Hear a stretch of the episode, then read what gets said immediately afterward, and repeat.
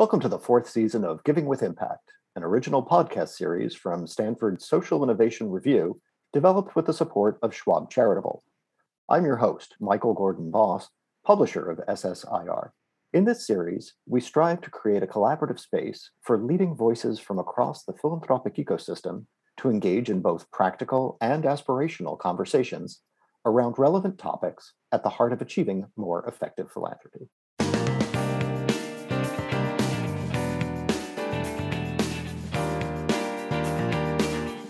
Traditional approaches to solving various social and environmental problems taken by government, philanthropy, and nonprofits have tended to focus on specific areas like housing, education, or health. But experience has shown us that these problems don't exist in a vacuum. A recent article published in SSIR talks about the importance of place based strategies for addressing challenges faced by communities and outlines several new approaches being pursued to uplift these communities. Some organizations are achieving remarkable change by focusing on transforming place first and foremost, rather than focusing on specific problems or goals in a siloed manner. They pursue holistic, place based systems change. But what does this place based approach look like in practice? And how can we help leverage resources and relationships to empower community and achieve lasting and transformative change? To help us better understand this topic, we're joined by leaders from two community foundations They'll share with us how their organizations are seeking and incorporating the knowledge and expertise of communities in shaping their granting strategies, as well as how they are working with other stakeholders, including their donors, to advance community priorities. Gina D. Dalma is Executive Vice President, Community Action, Policy, and Strategy at the Silicon Valley Community Foundation, the largest community foundation in the US. Gina is responsible for leading SVCF's impact team to ensure that Silicon Valley is a place where all people can lead financially secure, safe, and fulfilling lives. SVCF's California lobbying work is centered around affordable housing, education, immigration, economic security, equity, and justice. And with Gina's leadership, SVCF has become a leading voice in Washington, D.C. on topics that advance the philanthropic sector. Also joining us is Peggy Davis, Vice President of Community Impact for the Chicago Community Trust, a 100 plus year old organization that works to address the greatest and most critical needs facing the Chicago region. Peggy is responsible for programmatic leadership and grant making that reflect the organization's commitment to service, helping to better connect donors with expertise and local knowledge to power more meaningful philanthropy. Peggy joined the trust as an experienced leader and a legal professional with a range of experience across the private, public, and nonprofit sectors. In addition to our two other guests, we're joined today by Chris Boyce, Senior Relationship Manager for the Central Region of the U.S. for Schwab Charitable. In his role, Chris partners with Schwab Financial Consultants and various donor communities. Peggy, Gina, Chris, thank you for joining me as we discuss place based giving strategies. Chris, let me ask you to start us off on today's topic. Sure, I'd be happy to do that, Michael. I think we can all agree that strong communities matter and that philanthropy can serve to strengthen local fibers. I'm looking forward to getting a better understanding about place based philanthropy and learning how Peggy and Gina are using a place based lens through which to work more closely alongside the communities they serve to achieve that transformative change that you mentioned. Well, thanks, Chris. Yes, I think we all want to hear a little bit more about how Peggy and Gina are doing their work. So let's move on and get them on board in today's topic. Peggy, Gina, a question for both of you. How would you define place based giving? Let's start with you, Peggy. Thank you, Michael. I'm happy to be here for this conversation. So, when I think about place based giving, one way to think about it is at the macro level. So, bringing together resources in a collaborative way to benefit community. For us, it's Chicago, Cook County, and the collar counties. The definition, by the way, is the essence of the Chicago Community Trust founders, Norman and Albert Harris, who had a conversation back in 1915. They essentially asked themselves can we do more to address the region's challenges by pooling our funds? And that approach has endured. Here we are doing the same thing 107 years later. More locally, there are particular communities in Chicago, primarily on the south and west sides, and primarily Black and Latinx communities that have been overlooked for private investment for decades. And we ourselves and others make investments and partner with others across the social impact sector to grow the wealth and build on the vitality that nonetheless exists in these communities and builds the wealth and vitality of the region overall. So, Peggy, it's great that you shared that that was part of your founder's vision in many ways, that this idea of place based giving isn't something new, the way some of us might think of it. Thank you. Gina, what about you? What's your definition? Well, Michael, thank you so much for the invitation to be here with you and for the delight to be here with my friend Peggy. So, place based giving to me really is focusing on a local ecosystem where challenges are defined and solutions really stem from place based partners like nonprofit organizations, public agencies, the corporate sector, all focused on the well being of a specific community. And working within this ecosystem is exactly what a community foundation does. So, Silicon Valley Community Foundation supports the Silicon Valley, which we defined as San Mateo and Santa Clara counties. So, with so much other change happening in the world in the past two years, have your approaches to place based giving changed? Gina, why don't you kick us off? Thanks, Michael. The pandemic actually accelerated the path we were already on to invest on solutions and on solution makers on the ground. Uh, the need to get to the household level and get there fast uh, required that we invest heavily in small grassroots organizations, mostly led by people of color that know their neighborhood and know their neighbors.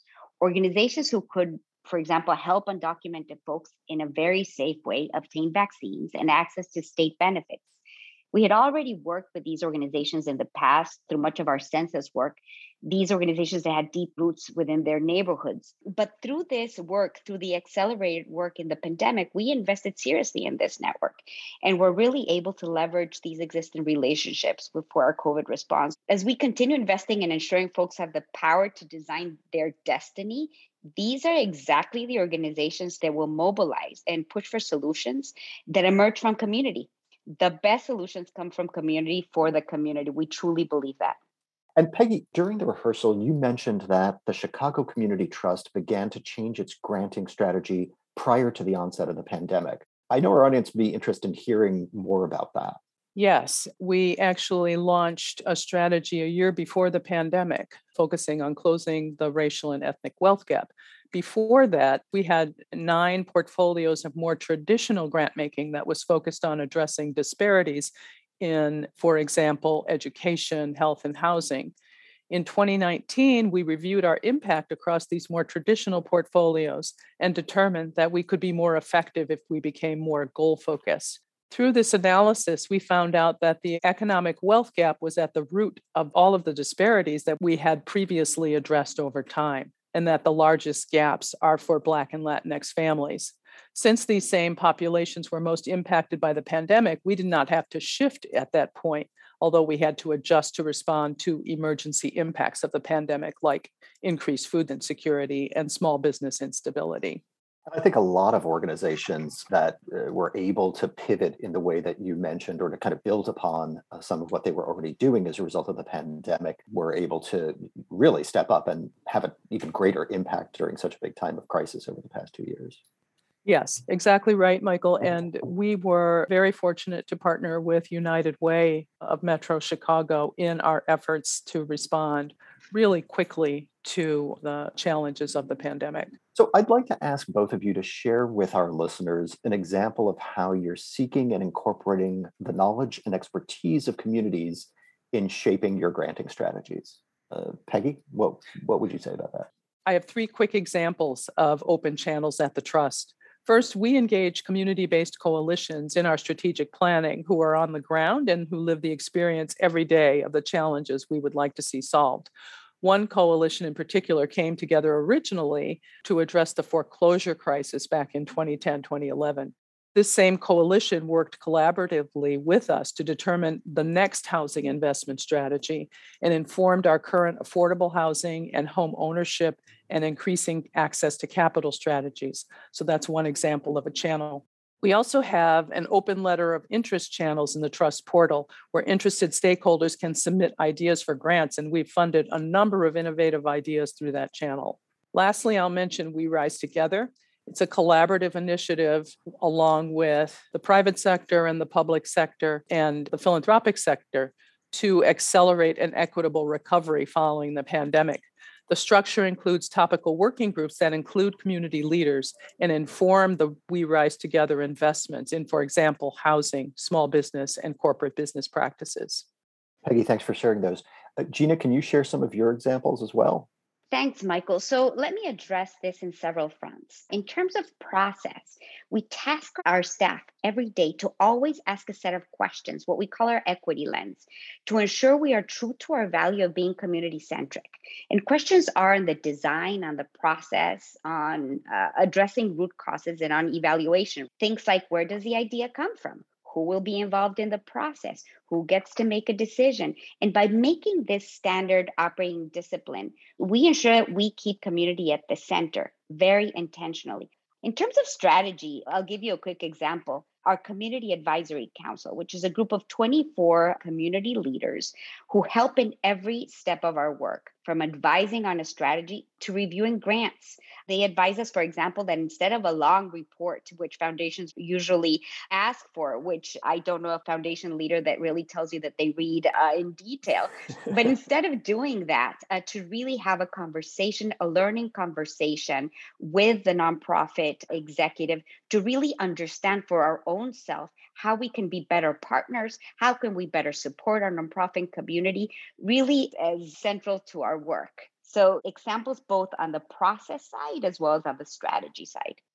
Those are important points that you both shared about centering the expertise and the knowledge of communities. But let's talk a little bit about power. Can you both tell us a little more about the ways that you're deepening your efforts to build power in the communities you support? Gina, why don't you kick us off this time? Thank you, Michael. So, we have really shifted more investment into our movement and power building than at any point in our history close to 70% of our grants now go out through our movement and power building work. Because we believe that the best solutions come from community and we need to invest on the capacity to push for these solutions at a more macro level, we see this as a clear role for our institution. So, how we start is we invest in small grassroots organizations, and then we invest in capacity building and the leadership that we know already exists. We then invest in facilitating that these leaders and organizations are able to build networks. We actually invest on the network and to then build movements. And a quick example is something that happened just recently, right? Where all the small airports in Santa Clara County actually had to change the way they were doing business. And let me give you a little bit more of the history. So, following a study that found that elevated levels of lead that were attributable to aircraft activity at the Reid-Hillview Airport in the southern part of Santa Clara County, in children that were living nearby and after there was incredible amount of advocacy by small grassroots organizations that weren't even environmental organizations. One was a parent-led organization the other one a patient advocacy organization but these organizations got wind of this research, started hearing anecdotally from parents and the effect on their children. So, after a bunch of mobilizing, these organizations, these advocates, uh, ensure that the Board of Supervisors unanimously voted to halt the sale of leaded aviation gas at that airport and at every single county airport. This is an issue that was defined by the grassroots organizations. The solution was found. They did the advocacy through investment in this movement. And now the change has been seen at county-wide. And I will not be surprised that this is taken up nationally. Well, and I think as you were talking about that movement building and that investing in leadership capacity, um, that reminds me of something, Peggy, that you were talking about. Uh, could you share a little bit about uh, your strategy on building collective power? We, in fact, have an entire portfolio dedicated to building power and community. We call it Building Collective Power. And that is a recognition of the fact that Chicago has a long history of community organizers. And many of these organizations have been on the ground for a long period of time, just simply addressing whatever the needs of their communities are. They're often the community leaders, and they often are not well supported by foundations. And so we decided, in connection with this strategy, that in order to create the conditions for the other work that we were trying to advance, that we needed to give support to these organizations who were in many ways leading the work on the ground. They are critical to serving the range of needs of their community residents, both service and policy. Some of these organizations were instrumental in recent changes to Illinois laws for earned income tax credit and predatory lending. In some instances, our agendas overlap, although we don't support them with our agenda in mind. We support them with general operating support for their agendas. So, Peggy, something that you said just had me thinking about, you know, the connection between power and money. So that sort of leads me into a question about how are you and Gina working with other stakeholders, especially your donors, to advance community priorities? We have, as I've mentioned, a very ambitious 10 year goal that we know we can't achieve alone. So we have to work with a number of stakeholders across the social enterprise sectors. So successful partnerships mean that we have to engage others early on to learn and join with us, as I said, including the public and private sector partners as well as community partners. In this third year of implementation, we're doubling down on how we can work together with our partners to achieve greater collective impact. So that's a deeper level of working together that's understanding what people are trying to achieve and where their work is so that we can avoid redundancy and overlap and actually leverage where we're both working together. And then with respect to donors, we have had some success early on with individual donors who learn about our work through various channels and then approach us about how they can get engaged. We've only begun to scratch the surface. We think there's a lot more opportunities to work with donors, to share what we're doing with them, to invite them on the journey with us so that they can see the impact of this work that we think over time will be super impactful. That's a great point. Uh, Gina, anything that you'd like to add on this point? Yes, thank you. So, our role is really, as Peggy said, to provide learning opportunities for our donors and to help them invest in solutions. This is a key to our role as a community foundation. Just last year, we hosted more than 30 webinars and created themed giving guides that make it easier for donors to give. We've also seen the success of aggregating capital as it provides ease for the donors. And our donors are seeing their dollars having a real impact and leveraging other people's investment to also give. So let me give you quick examples. We aggregated a bunch of capital towards our COVID emergency response uh, to specific funds that focused on the emergency needs of schools, emergency needs of nonprofits, emergency needs of small business. We've also aggregated capital to really invest in movement and power building with our Latinx Fund, which is a three year, $10 million initiative to really invest in the power of Latinx led nonprofit organizations. We really want the donors to come in to share the journey of learning and the, the journey of investment in community led solutions with us. And I think that education and that practical approach makes a lot of sense. Similarly, how would you or how should individual donors consider incorporating place based giving into their overall giving strategy? Gina, why don't you start us off? Get close to the solution understand the challenge, learn about your community, your home, your environment. Get close to change makers who have the expertise and discover how those working on the ground are addressing challenges and solutions for your community. I think that's the magic of being a place based foundation. And if you need help, get in touch with your local community foundation. of course, of course. Peggy, anything to add?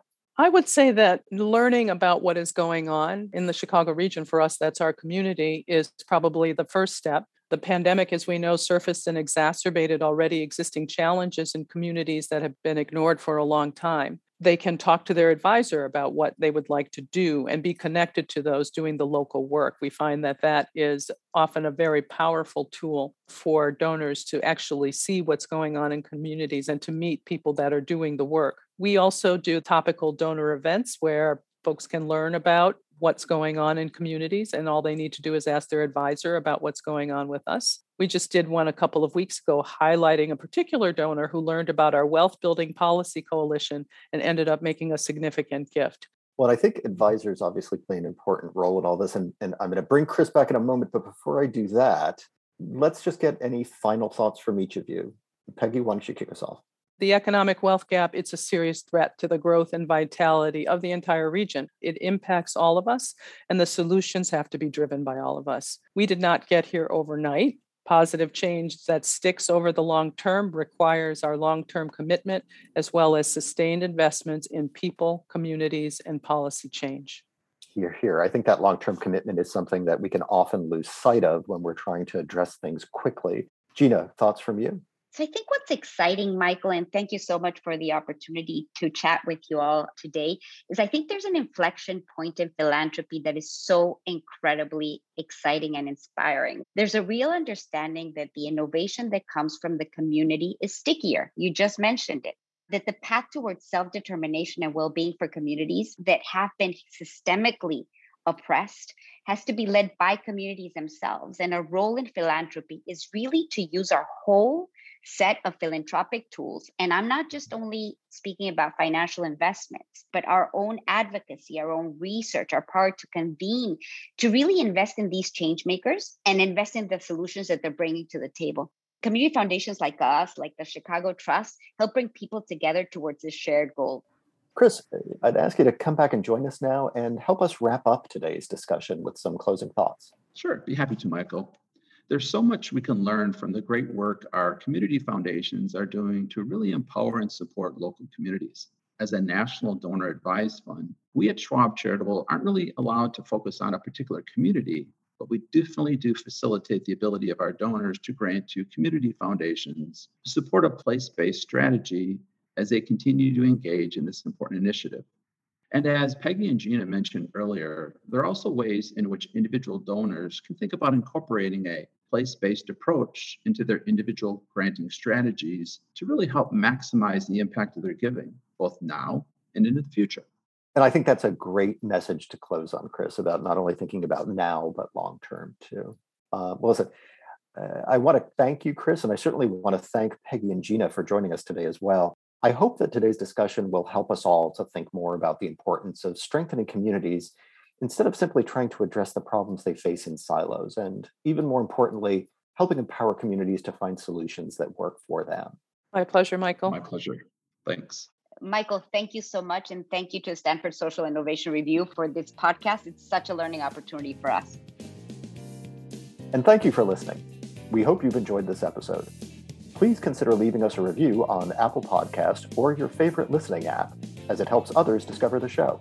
We encourage you to listen to other episodes in this series, as well as other podcasts from SSIR.